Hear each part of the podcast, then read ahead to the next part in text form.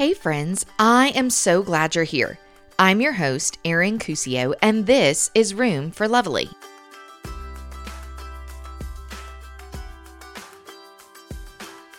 Each week, we'll bring you incredible guests with relatable stories and encouraging wisdom who remind us to look for the loveliness in every single day. Because while not all of life is lovely, there is room for loveliness in every single season. Well, guys, it's just me this week. It's been a bit since I've done a solo episode, and to be honest, that was not my plan for today's release. But I couldn't quite shake the feeling in my heart, and I wondered if maybe somebody else might be feeling the same way as me. And so, as God sometimes does, He ripped the rug right out from under me and sent me in a different direction. Last week, my guest was Jason Cohen. If you haven't listened to that episode yet, do yourself a favor and go back and take just a few minutes to catch up. It was a hugely encouraging story about Jason's decision to first embark on a weight loss journey and second to embark on a 100 mile foot race. I felt wide eyed and captivated the whole time Jason and I were chatting. And then I sat down to edit the episode and I felt every word hit me in the chest all over again. Listening to Jason's story was encouraging, but it was also convicting. There was one part in the conversation where he emphasized the idea that his journey was ongoing, and he mentioned with patient calmness that it took over three years for him to lose more than 120 pounds. He also confidently reminded us that it took over two decades for him to put the weight on. So, in the scheme of things, three years wasn't that bad, was it? Maybe that's the part that really got me. I like instant results. I like quick fixes. I like clear paths and when things go according to plan. I don't like to wait and I don't like to be patient. I want to clearly see the dominoes tumbling in the right direction as everything falls into place in an orderly fashion. But life isn't always like that, is it? In fact, we could probably argue that life is almost never like that. Things often don't happen quickly or clearly or without a little mess along the way. Jason's story was about weight loss, but it was also about running the race. And I'd bet that many of us are running some kind of race of our own. Two years ago this week, I tiptoed out in faith and did something that I have never done before. With the non negotiable push from my sweet husband, I flew across the country to the Oaks Retreat Center with Bob Goff, and for the first time ever in my life, I invested three days in me. I didn't fully understand why I was going or what it would mean to me to have been there, but in truth, those three days changed the entire trajectory of my life. I don't say that lightly. If you've listened to the podcast for a while, you've probably heard me talk about the Oaks, probably multiple times. Maybe you're even thinking, girl, okay, we get it. You love the Oaks, and I do. But more than anything, I think it's because the Oaks was the starting line to my own 100 mile race. I had done a lot of work in the few years before to heal and grow, and being there felt like the marker that I was going to put that to the test and see if I could run not an actual foot race, but a race of endurance, a race of persistence, a race of trust and courage and faith. It's been two years now since those few days. Sometimes it feels like yesterday, and sometimes it feels like an entire lifetime ago. I'm still running. And lately, if I'm being honest with you and with myself, I sometimes feel like I'm just not making much progress. And so I get discouraged. I wonder if it's all worth it or if I'm worthy of this calling that I'm trying to pursue. And I start to listen to the little voices of doubt and discouragement and shame that begin to make a whole lot of noise about what I am not capable of. Two months ago, I went back to the Oaks. The noise was loud and my heart was tender. I wondered what was next for me, and I feared that maybe I was losing ground in the momentum I had built up so far in my race.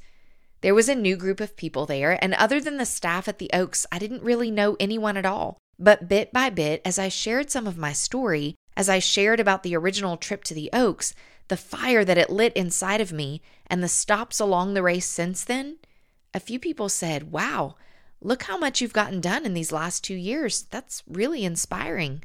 And for a moment, for just a moment, I paused on the course. I allowed myself to look back. I saw the journey for what it truly was.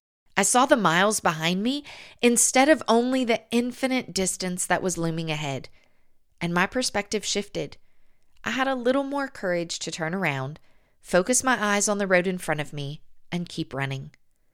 Hebrews 12, 1 through 2 says this Let us lay aside every weight and the sin which so easily entangles us, and let us run the race that is set before us, looking unto Jesus, the author and finisher of our faith. Maybe we don't all have a hundred pounds to lose, but we all have things that weigh us down, things that get in the way of our forward progress and trick us into believing that we aren't seeing any movement in the race. But there is a key to this verse that unlocks the ability to run with endurance. Keep your eyes on Jesus. He is the author, He is the finisher. We do the running, but He sets the course. Do you know when I find myself most weary? Do you know when it is that I start to believe that maybe I'm not making any real progress, or that none of this really matters, or that maybe the best is behind me, so I should probably just stop running? It is when I take my eyes off of Jesus. When I start looking around at everything else, when I feel the intensity or discomfort of my current circumstances, when I try to do it all through my own strength rather than His, it is in those moments that I find myself struggling to continue the running. But when I pause and I consider His faithfulness, when I pause and consider how far I've already run, when I pause and think about all of the things that He has led me to that I never could have done without Him, when I pause and reset my focus on Him, that makes all the difference. This last time at the Oaks, the workshop was led by Bob Goff and Mike Foster. These two men have become encouraging mentors to me, and I am forever grateful for all of the wisdom that they have given me and their ability to simply speak truth into my life. One morning while I was there, I was sitting in the main living area, having some coffee and preparing for the day. Bob, with his jovial smile and Red Sox cap, made his way over to me and sat down. Good morning, sunshine. Tell me, what does it feel like to be you these days? What a question. As I began to unpack some of my victories and many of my fears, Bob looked me square in the eye and gave me a reminder that I want to share with you. You already have everything you need to live a life of purpose for the Lord. This statement hit me like a ton of bricks. I think so often in our lives we get trapped by the lie that we will do something great when. We will step out in faith when. We will have achieved success when.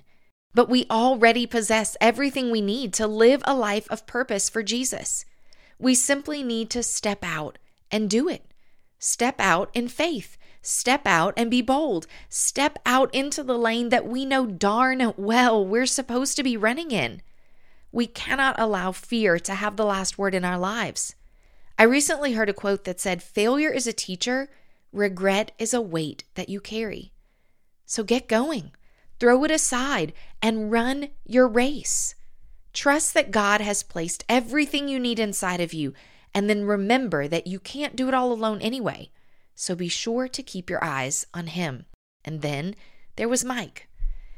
Mike is a gentle giant, and though his stature is well over six feet, he meets you right where you are with a humble kindness. After one of our sessions, I was talking to Mike at the back of the room. I mentioned to him that I was scared, scared of going back to living a life that wasn't brave.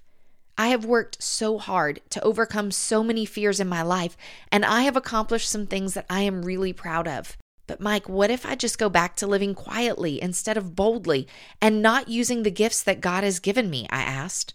And with a firm tenderness and a look that pierced me right to the core of my soul, he said, Hear me. There is no going back. You can never go back to the person you once were because you aren't that person anymore.